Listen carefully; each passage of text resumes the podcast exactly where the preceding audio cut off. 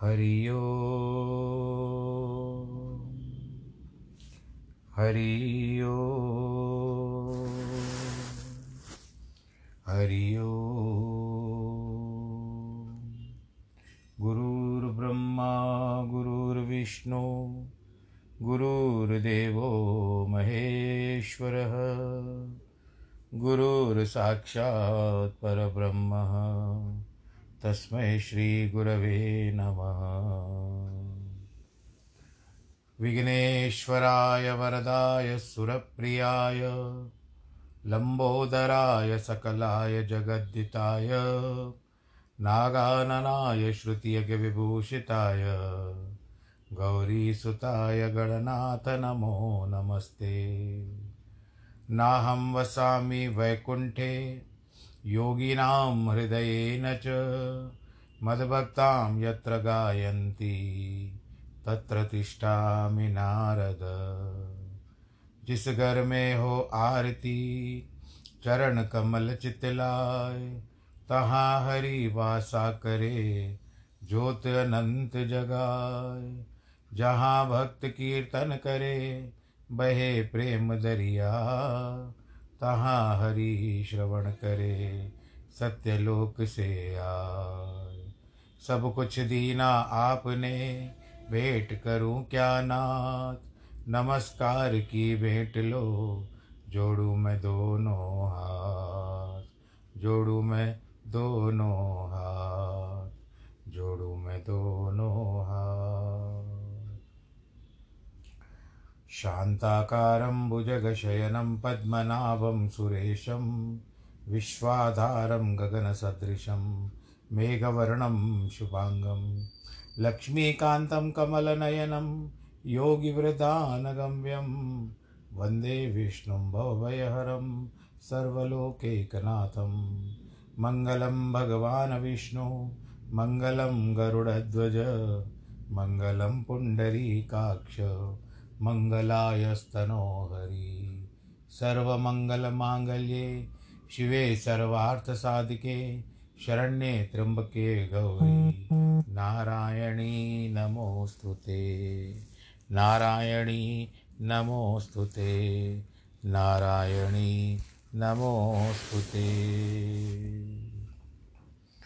श्रीकृष्णगोविन्द हरे मुरारे। हे नाथ नारायण वासुदेव श्रीकृष्ण गोविन्द हरे मुरारे। हे नाथ नारायण वासुदेव, हे नाथ नारायण वासुदेव श्रीनाथ नारायण वासुदेव। हे नाथ नारायण वासुदेव श्रीनाथ नारायण यणवासुदेव। श्रीकृष्णगोविन्द हरे मुरारे, हे नाथ नारायण वासुदेव हे नाथ नारायण वासुदेव हे नाथ नारायण वासुदेव नारायणं नमस्कृत्यं नरं चैव नरोत्तमं देवीं सरस्वतीं व्यास ततो जयमुदीरये कृष्णाय वासुदेवाय हरये परमात्मने प्रणतक्लेशनाशाय गोविन्दाय नमो नमः। ॐ नमो भगवते वासुदेवाय। सच्चिदानन्दरूपाय विश्वोत्पत्त्यादिहेतवे तापत्रयविनाशाय श्रीकृष्णाय वयं नुमः। यं प्रव्रजन्तमनुपे तमपेतकृत्यं द्वैपायनो विरह कातर आजु आवह। पुत्रेति तन्मयतया तर्वो विनेदो तं सर्वभूतहृदयं मुनिमानतोऽस्मि मुनिमानतोऽस्मि मुनिमानतोऽस्मि। बोलो श्री कृष्ण लाल की जय। श्रीमद्भागवत महापुराण की जय। प्रिय भक्तजनों, आइए फिर उस प्रभु के दरबार में चलते हैं और आनंद के साथ उनके चरण कमलों में बैठ करके भगवान की लीला का, जो भगवान जी ने श्रीमद् भागवत में बताई है, सारी कथा है, उनको, उनका रसास्वादन लेते हैं, कानों से श्रवण करते हैं और आनंद लेते हैं। जैसे कहते हैं, ऋतु का फल मीठा होता है, वर्तमान में आम आ रहा है। मैंने कल ही बताया, मैं आम खाता नहीं हूँ। पर आप सबको अच्छा मीठा लगे, वही आनंद के साथ है। और मेरे लिए यही फल है कि मैं श्रीमद् भागवत की कथा आपको सुना रहा हूँ। भगवान श्री नारायण जी के चरण कमलों में फिर से प्रणाम करते हुए, अब यहाँ पर हम चल रहे हैं माता देवती के पास और महर्षि कपिल मुनि के पास। कपिल मुनि कहते हैं, माते, इस काल कराल के पराक्रम को ये जीव नहीं जान सकता। जैसे पवन से चलायमान मेघमाला वायु के विक्रम को नहीं जान सकती। बादल चलते हैं वायु के ज़ोर पर। कहाँ ले जाए वायु उड़ा करके बादलों को, उनको पता नहीं होता। अपने शरीर के सुख के लिए यह जीव अनेक दुख से जिस वस्तु का संग्रह करता है, उस वस्तु को काल भगवान नष्ट कर देते हैं। जिसके लिए रात दिन प्राणी सोच में पड़ा रहता है। सोच में क्यों पड़ा रहता है कि जो वस्तु नाशवान है, यह मूर्ख परिवार सहित देह को यानी अपने शरीर को, अपने धन को, खेत को, घर को, मोह से इन नाशवान वस्तुओं के अज्ञानी ध्रुव समान स्थिर मानता है कि ये मेरे साथ सदैव रहेंगे। अब वर्तमान स्थिति आप देखिए, मेरा कोई पिन पॉइंट नहीं है, परंतु वर्तमान स्थिति देखिए, भगवान न करे यदि किसी की इस जो महामारी चल रही है इसके अंतर्गत किसी की मृत्यु होती है तो घर भी नसीब नहीं होता उसको। वहीं से वहीं से उठाया करके ले चला, लेके चले जाते हैं। और वो भी सरकारी लोग आते हैं। अपने परिवार वाले भी कंधा नहीं दे सकते। इच्छा रखते थे बहुत सारी कि बेटा होगा, कंधा देगा, पर किसी किसी के नसीब में नहीं हो रहा है। भगवान ऐसा दिन किसी को न दिखाए बस प्रभु से हम यही प्रार्थना करते हैं कि इसने तो बड़ा भयावह जो कराल काल के रूप में आ चुका है और अपने कार्य को उसने आरंभ कर दिया है, लेकिन मनुष्य को भी थोड़ा सा सावधान होकर के चलना चाहिए। देखो, किसके ऊपर किसकी गति कैसे आती है वो कोई नहीं जानता। इसके लिए सावधानी बरतना ही, सावधानी से चलना ही हमारा कर्तव्य है। इसके लिए बार बार हम यही कहते हैं, कथा के अंत में कहते हैं कि हाथ साबुन से ज़रूर धोएँ।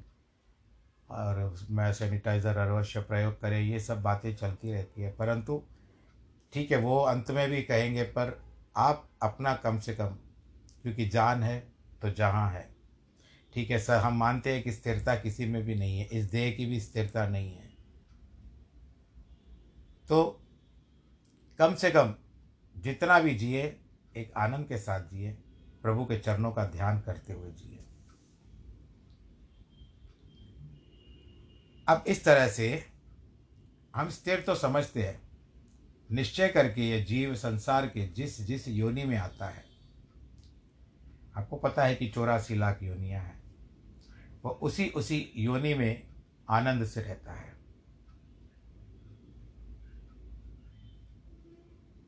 परंतु उसको कभी वैराग्य धारण नहीं होता।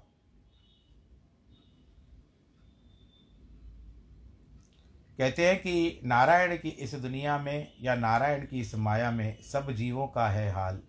अपनी अपनी खाल में सभी जीव खुशहाल। योनि तो प्राप्त होती है, पर खाल जो मिलती है, सब जीव उसी में खुशहाल होते हैं। मनुष्य जीवन को, मनुष्य चर्म प्राप्त होता है। उससे प्रसन्न होता है किसी योनि को, घोड़े को। घोड़े का चर्म प्राप्त होता है तो उसी में रहता है। सब में अपने में खुश रहते हैं, प्रसन्न रहते हैं, अलग से उनको दूसरा कुछ अच्छा नहीं सुहाता वैसे आनंद के साथ रहते हैं। अब वो बात है कि अगर हिरण का योनि प्राप्त करते हैं, भरत इसी में आएगी कथा पाँचवें स्कंद में। भरत राजा की कथा आएगी। वो भरत राजा जब हिरण की योनि प्राप्त करते हैं तो वो उसी का भाव रहता है कि देखो, मैंने सब कुछ होने के बाद भी हिरण की योनि प्राप्त की है। तो उसको त्यागने की इच्छा कर रहे थे नरकवासी जीव भी अपने शरीर के त्यागने की इच्छा नहीं करते। नरक को ही आनंद मान लेते हैं, क्योंकि क्या करेंगे अभी वो? क्योंकि कर्म के वश वहाँ पर पड़े हुए और जब जब तक कर्मों का निपटारा नहीं होगा, उनको नरक भवन भोगना ही पड़ेगा। देव की माया से जीव ऐसे विमुत हो, विमोत, विमोहित होते हैं। और शरीर, स्त्री, पुत्र, घर, पशु, गज वाजी बंधुजनों में अपने हृदय को अत्यंत फंसाए रहते हैं कई लोगों को। घर में कुछ जानवर पालने की इच्छा होती है, फिर उनमें मोह पड़ जाता है। वह अपने आप को बहुत बुद्धिमान और सुख निदान मानता है। और यदि कोई उसको बोल दे, अरे, आप तो इतने बड़े ज्ञानी हो, आप तो इतने बड़े बातें करते हो, व्यापार की इतनी अच्छी बातें समझाते हो, कहाँ पर हमारा पैसा जाए, हम कहाँ पर निवेश करें, आप तो बहुत अच्छी तरह से समझाते हो। बस उसके बाद तो वो चढ़ गया। और अपने कुटुंबी यौनों, कुटुंबियों के पालन पोषण के संदेह में सब शरीर उसका सर्दी गर्मी से जलता रहता है। पहला घंटा बचपन है, दूसरा जवानी है, तीसरा बुढ़ापा है। घंटा बजता है, हम जवानी के दहलीज पे घंटा बजता है तो जन संसार में आते हैं तो बचपन बिताते हैं, पहला घंटा बजता है, और तो दूसरा हम जवानी की दहलीज पे पाँव रखते हैं, और फिर तीसरा घंटा बजता है तो बुढ़ापे की दहलीज पे पाँव रखते हैं।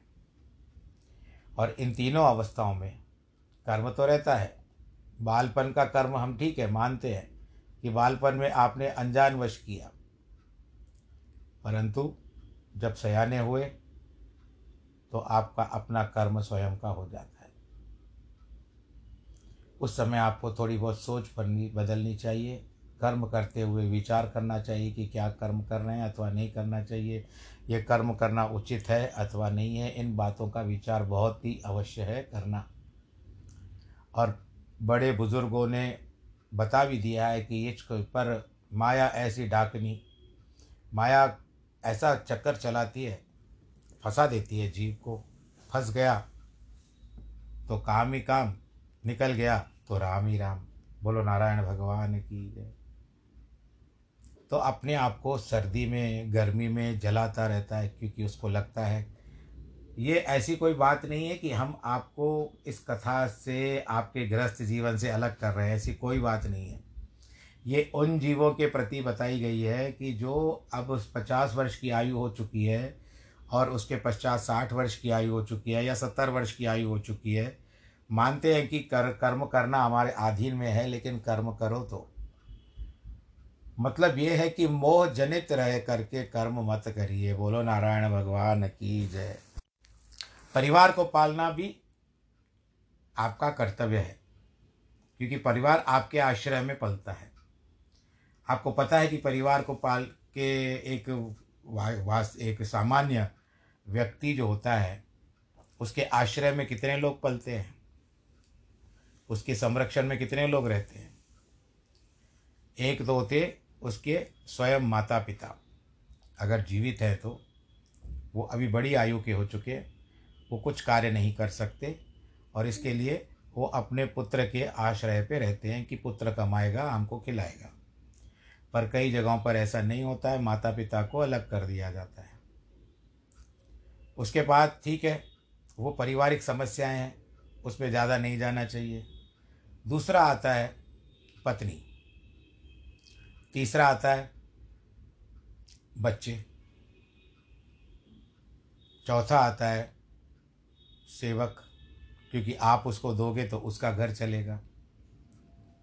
और पांचवे आते हैं हमारे ठाकुर जी।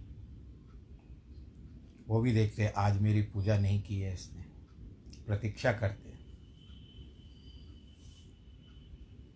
यहाँ तक मैंने बड़ों से सुना था कि कभी कभी नारद जी भी दया कर लेते हैं हम पर। अगर किसी का ऐसा होता है तो भगवान नारद जी ऐसे कहा सुना जाता है। शास्त्रों में प्रमाणित है या नहीं, मैंने भी पढ़ा नहीं है, परंतु ऐसा सुना गया है कि नारद जी स्वयं आकर के उसके घर में आकर के उसके ठाकुर की सेवा पूजा करके निकल जाते हैं। नारायण नारायण। किसी न किसी बात को सत्य मान करके चलना चाहिए। क्योंकि अंततः आपको यही बात आती है कि आजकल तो वो भी चला गया, कोरोना में राम नाम सत्य है। कहाँ की दुनिया है? बस उठाया और जला के आ गया। राम नाम की वो जो सत्य है, कम से कम अंत समय में वो राम नाम होता था। नहीं नहीं हो रहा है। पंडित तक को नहीं बुलाया जाता। क्रियाकर्म के लिए। अगर ऐसी दशा हुई तो बाकी ऐसे सब ठीक है, भगवान करे, सब लोग अच्छी तरह से, सबका जो भी अच्छा बिना कोरोना के जिनका अंत समय आता है, भगवान करे, अच्छी तरह से जाए। और जो करोना कोरोना में, जो इस बीमारी में जूझ रहे हैं या प्राणों को त्याग कर रहे हैं, उनके लिए कोई पंडित की आवश्यकता नहीं। पंडित भी नहीं जाते।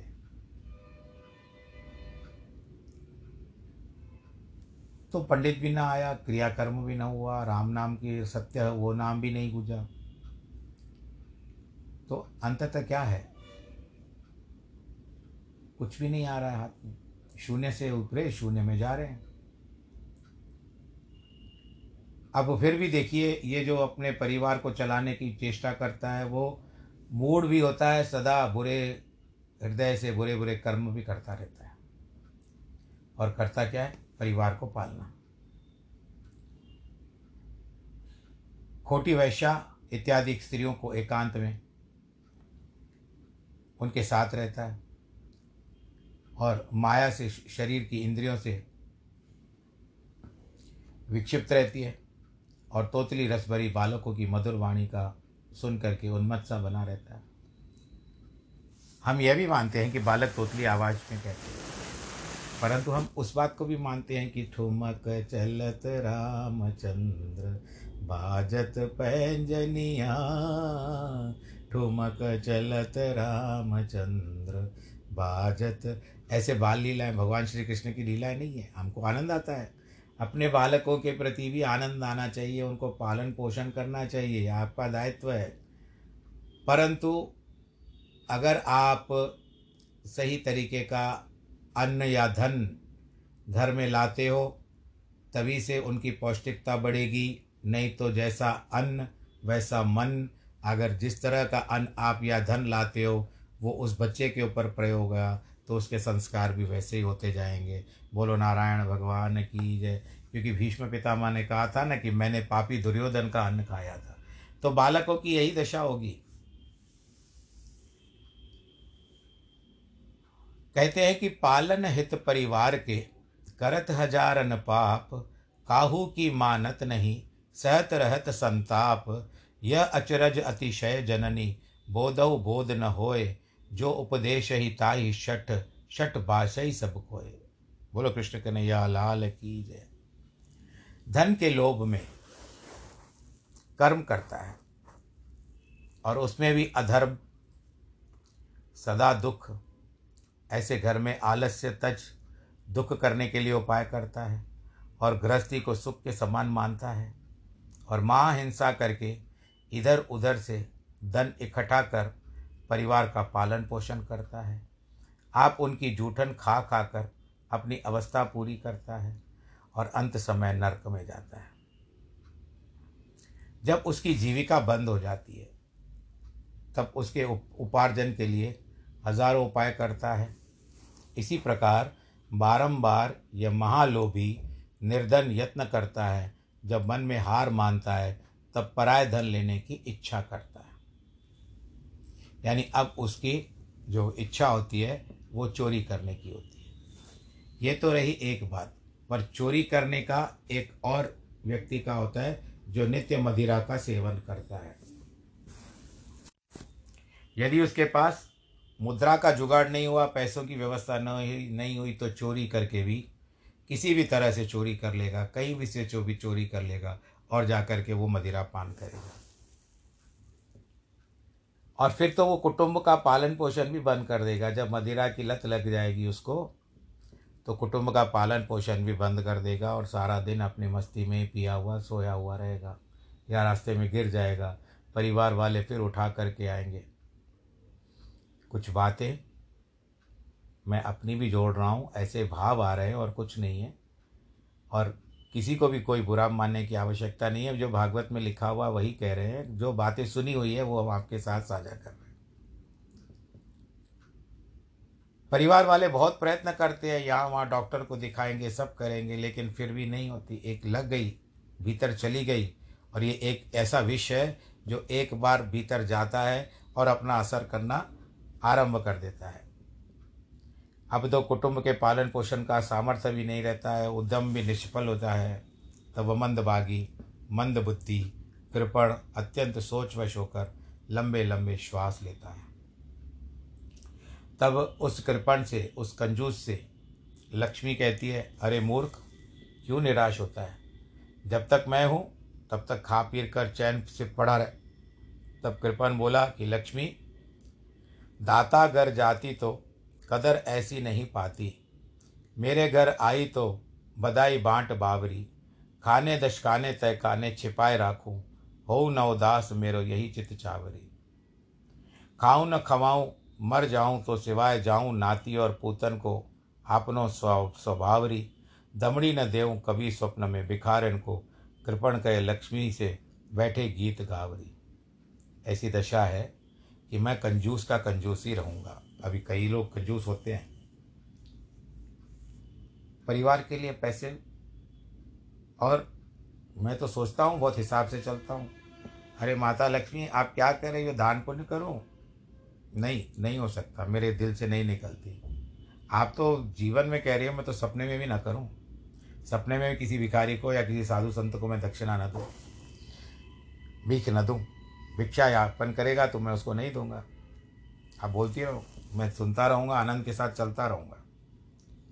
इस प्रकार, जब वह प्राणी कुटुंब के पालन पोषण में सामर्थ्य नहीं करता, तब उसके कुटुंबी लोग पहले का सा उसका आदर सत्कार नहीं करते।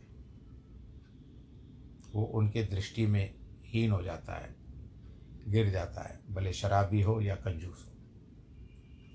जिस प्रकार किसान बूढ़े बैल का आदर नहीं करते इतने पर भी ज्ञान और वैराग्य उस मूर्ख को नहीं होता है। जब वह वृद्ध मन ही मन कहता है कि हाय, जिनका पालन पोषण मैं करता था, आज वो मेरा पालन पोषण करते हुए कड़वे वचन कहते हैं। हम महाभारत की ओर फिर से चलेंगे। उसमें आपने सुना होगा कि जब ये पांडव लौट करके आए थे, उसके बाद राज्य गद्दी पे युधिष्ठिर बैठे थे। युधिष्ठिर अपने चाचा जो थे धृतराष्ट्र, उनको पिता समान मानता था। गांधारी को माता समान मानता था और उनकी सेवा वैसे ही करते थे। प्रातःकाल आकर के वो सबसे पहले उनके चरण स्पर्श करते थे, फिर राज्य कार्य को देखते थे। परंतु भीमसेन को कुछ भी इनका किया कराया भूला नहीं था।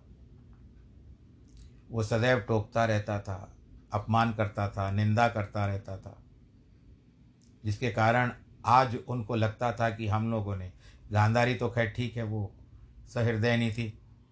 परंतु यहाँ पर धृतराष्ट्र की बात आज धृतराष्ट्र वही विचार करता था कि जब मेरा पुत्र इनको कटु कड़ु वचन कहता था कटु वचन कहता था और अभद्र भाषा बोलता था, तब मुझे बड़ा आनंद आता था। पर अब ये जो मुझे कह रहे हैं तो मुझे बुरा लगता है। अब धीरे धीरे शरीर ने जवाब देना आरंभ कर दिया है। जो जवानी में शरीर था, वो बुढ़ापे में परिवर्तित हो गया और जरा यानी बुढ़ापे ने आकर के मेरा रूप कुरूप कर दिया है। मरने के सम्मुख घर में घुटना पड़ा। घर के लोग सब जब भोजन कर चुके हैं तो अनादर से कुछ खाने पीने को कुत्ते की तरह मेरे सामने डाल देते हैं। और रोगों ने मेरे शरीर को ऐसे घेर के रखा है कि अभी मेरे शरीर को छोड़ेंगे ही नहीं। मंदाग्नि भोजन भी थोड़ा खाया जाता है। उठने बैठने में सामर्थ्यता नहीं रही। आँखों से दिखाई नहीं पड़ता है। जब मृत्यु के समय आ गया है तब वायु से नेत्र फटने लगे, पुतलियाँ ऊपर को चढ़ गई, आँसू निकलने लगे, नाड़ियाँ रुक गई। काश श्वास के लिए क्लेशों से कंठ कंठ से घुर शब्द निकलने लगा। तब क्या करेगा? बोलो, कृष्ण कन्हैया, लाल की उस समय सोच वश होकर भाई बंधु चारों ओर से घेर करके बैठ जाते हैं और बहुत ही पुकार पुकार कर पूछते हैं, पिता, हे दादा, कुछ धन धराया है तो बता दो। अब तुम्हारा चित्त कैसे है? यह तो काल की फांसी में चढ़ा हुआ है। कंठ रुक गया है। अपना सुख दुख मुख से नहीं कह सकता। तब लोग फिर आप उसको समझाते हैं कि आप कुछ द्रव्य बताएँ। कहीं पर पैसे रखे हैं क्या? किसी को देना है, किसी को लेना है। अगर किसी के नाम पे कुछ किया है क्या, हमको बता दो। हम एक काम करते हैं गौदान करवा देते हैं आपसे तो आपके पुण्य हो जाएँगे। अभी याद आ रहा है उनको।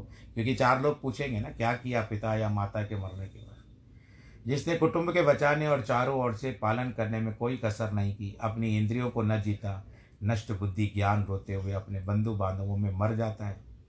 उस समय उसके लेने के लिए क्रोध से लाल नेत्र किए महाभयानक यमदूत आ जाते हैं और उसको घसीट करके उसके जीवात्मा को ले जाते हैं।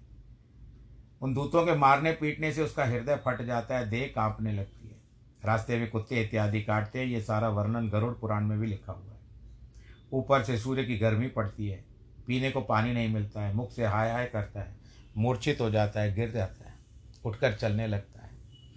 इस प्रकार उस पापी जीव को महाअंधकार व्याप्त मार्ग में होकर यमदूत यमपुरी में ले जाते हैं। निन्यानवे हज़ार योजन मार्ग चार घड़ी में उस महापापी को ले जाते हैं। चार घड़ी का अर्थ क्या होता है? एक घड़ी चौबीस और दो घड़ी अड़तालीस या एक पचास का समझो तो दो घड़ी के हिसाब से डेढ़ घंटे के अंतरागत उसको चार घड़ी जिसको चौघड़िया कहते हैं, उस महापापी को नरक में ले जाया जाता है। और पापी को छः घड़ी में यमपुर में ले जाते हैं। वहाँ अनेक अनेक प्रकार की यातनाएँ उसको भोगनी पड़ती है। कहीं तो उस जीव को देह को लकड़ियों से जलाते हैं। कहीं उसका मांस उसको भक्षण कराते हैं। कहीं आप ही अपने मांस को अपना पेट भरता है। कई यमलोक में श्वान, गिद्ध, जीते के आंते निकाल निकाल कर ले जाते हैं। कई सांप, बिच्छू की पीड़ा से दुख सुख भोग कर कर्मों का फल भोगता है। कई उसका शरीर काट काट कर खंड खंड कर देते हैं। मृत्यु नहीं होती है परंतु। क्योंकि मृत्यु एक बार मृत्यु लोक में हो चुकी है, बार बार मृत्यु नहीं होगी। कई हाथी दांतों पर धर धर करके घुमा घुमा करके पटकते हैं। कहीं पाँव से दबा दबा करके अपने जो सूंड रहती है उसको मारते हैं। कहीं पाँव में से पीस पीस कर मारते हैं। कहीं पर्वतों के श्रृंगों से पटक देते हैं। कहीं पानी में डुबो देते हैं। कहीं गड्ढे में बंद कर देते हैं। जो तामिश्र अंध तामिश्र रौरव आदि नरकों की पीड़ा है, सो नर नारी भोगते हैं। स्त्रियों के लिए कोई विशेष कक्ष नहीं है या भाई उनको कोई रियायत नहीं है। कर्म जो किया, उसका भुगतान करना है। स्त्री हो चाहे पुरुष, और यहाँ पर हम यह भी नहीं कह सकते कि वहाँ पर लेडी यमदूत होगी। बोलो, नारायण भगवान की जय। यमदूत यमदूत ही रहेंगे। धूतनी तो हमने सुना नहीं है। हे माता यह बात कुछ आश्चर्य की नहीं है, क्योंकि नरक और स्वर्ग दोनों यहीं दिखाई देते हैं। जो जो कष्ट नरक में सहने पड़ते हैं, वे संसार के मध्य में भी कभी कभी हमको दिखाई देते हैं। जो प्राणी केवल इस प्रकार अपने परिवार का पालन पोषण करता है, वह अपना उधर बढ़ता है, उसके वे कर्म उसके साथ जाते हैं, और जब मरकर यमपुरी में जाता है तो अपने पापों के फल को अकेले ही उसको भोगना पड़ता है। जीते जी सब साथ में रहते हैं। परंतु बुरे कर्मों में कोई साथ नहीं आएगा। अगर किसी को चोरी चकारी करते हुए परिवार में से किसी को चोरी चकारी करते हुए पकड़ लिया गया, वो अपने परिवार को पालने ले तो चोरी करके धन लाया और पकड़ा जाता है तो उसके बाद परिवार वाले क्या जाते हैं क्या? वाल्मीकि को जो रत्नाकर डाकू था, उसको भी तो यहीं से सीख प्राप्त हुई। जब परिवार वालों ने कहा, तुम्हारा कर्म हमको पालना, बाकी तुम्हारे साथ कोई भी साथ तुम्हारा नहीं देगा। इस अपने शरीर को छोड़कर एक ही जीव नर्क को जाता है। प्राणद्रोह ये जो पाप किए हैं, वह सभी भोगने पड़ते हैं। देव के प्राप्त किए हुए कुटुंब पोषण के लिए किए हुए अपने पापों को अकेले में पुरुष भोगता है और जिसका धन लुट जाता है, ऐसे पुरुष की नाई वह आतुर हो जाता है। केवल अधर्म से जो परिवार पालने में तत्पर है, वह प्राणी अंधतामिश्र नर्क में जो स्थान है, उसमें जाता है। नरलोक में जो नीच, नर्कलोक में जो नीचे यातना दिख, नर्क हैं, उन सबको क्रम से भोग कर वह सब पाप क्षीण होता है, तब शुद्ध होकर फिर मनुष्य देखो। चौरासी में जाना है या क्या होता है, वो बात की बात है, परंतु अब नर्क में जाता है। तो सर्वप्रथम आप सब अपना ध्यान रखें, अध्याय का और कथा पूरा करने का समय आ चुका है, क्योंकि गर्मी बहुत है तो ज़्यादा देर बैठ नहीं सकते, बिना एसी और बिना पंखे के बैठना पड़ता है रिकॉर्डिंग के लिए। और आप भी मेरा सहयोग करते हैं, सुनते हैं। परंतु करने वाले के ऊपर निर्भर होता है कि ऊपर बिना, मैं एसी भी नहीं चलाता हूँ, पंखा भी नहीं चलाता हूँ, नहीं तो उसकी ध्वनि भी इसके साथ रिकॉर्डिंग में चली जाती है। पर मुझे कोई शिकायत नहीं मुझे बड़ा आनंद आता है, इसके लिए मैंने कह दिया था कि आधे घंटे तक ही करूँगा। वो अभी समय हो भी गया आधे घंटे का। परंतु आखिरी शब्द, आखिरी जो उपदेश देना है आपको वही। करोना काल चल रहा है, बहुत ध्यान से रहे, बढ़ते जा रहे हैं। सूची बढ़ती जा रही है मरीज़ों की। आप ध्यान रखिए और सैनिटाइज़र का प्रयोग करें, हाथों को अच्छी तरह से धोएँ, बाहर से आते हुए किसी भी वस्तु को बाहर। और आजकल तो कहते हैं कि एयरबोन हो चुका है, हवा में उसके प्रदूषण फैल चुका है तो जितना हो सके मास्क को ना उतारें बाहर भी।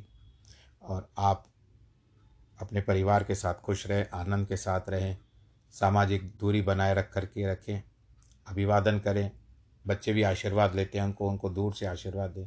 मैंने तो ये कार्य आरंभ कर दिया है पंडित हूँ, कहीं पूजा करवाने जाता हूँ, कर्मकांडी पंडित हूँ, कहीं पूजा करवाने जाता हूँ तो मैं टीका बना करके जो रोली सर पे लगाते हैं, उनके समक्ष रख देता हूँ, भाई आप अपने, आपको टीका लगा दीजिए, मौली बांधनी होती है तो उनको कहता हूँ, ये मैंने रखी है, आप लोग बाँध दीजिए, बाकी पूजा कराना मेरा कर्तव्य है। पूजा करा के आता हूँ और दूर से बैठता हूँ, वो लोग भी दूर बैठते हैं इस तरह से होता है, पर अपनी तरफ़ से संभाल करके चलो, आगे तो फल भगवान देने वाले हैं। आज जिनके वैवाहिक वर्षगांठ है और जन्मदिन है, उनको ढेर ढेर बधाई। आज मेरा श्रृंखला में अड़तीसवां भाग पूरा हुआ, श्रीमद् भागवत का। सर्वे भवन्तु सुखिनः, सर्वे सन्तु निरामया, सर्वे भद्राणि पश्यन्तु। माँ कश्चित् दुःखभाग् भवेत्। नमो नारायण।